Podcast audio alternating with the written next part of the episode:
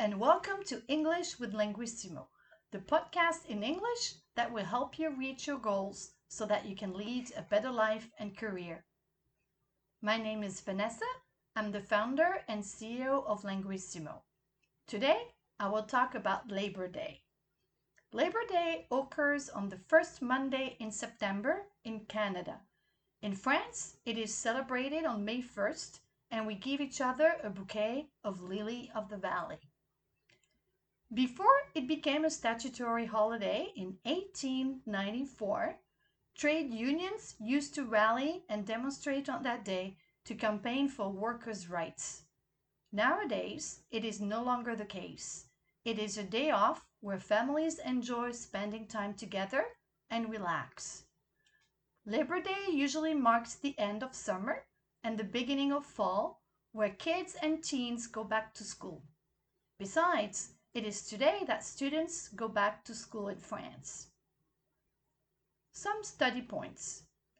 Please note that days and months are capitalized in English, unlike French. A statutory holiday means un jour férié. To demonstrate in that context means manifester.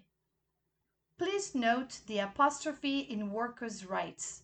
It is the symbol of the possession for nouns in the plural. Please note that to enjoy, aimer, apprécier, is followed by a verb plus ing, whereas in French, it is followed by the infinitive.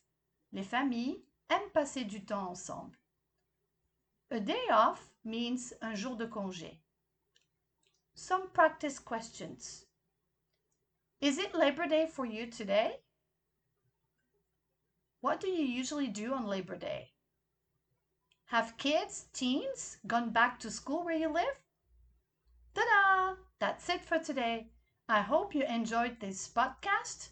Subscribe to English with Linguissimo. Practice and happy Labor Day. Big hugs!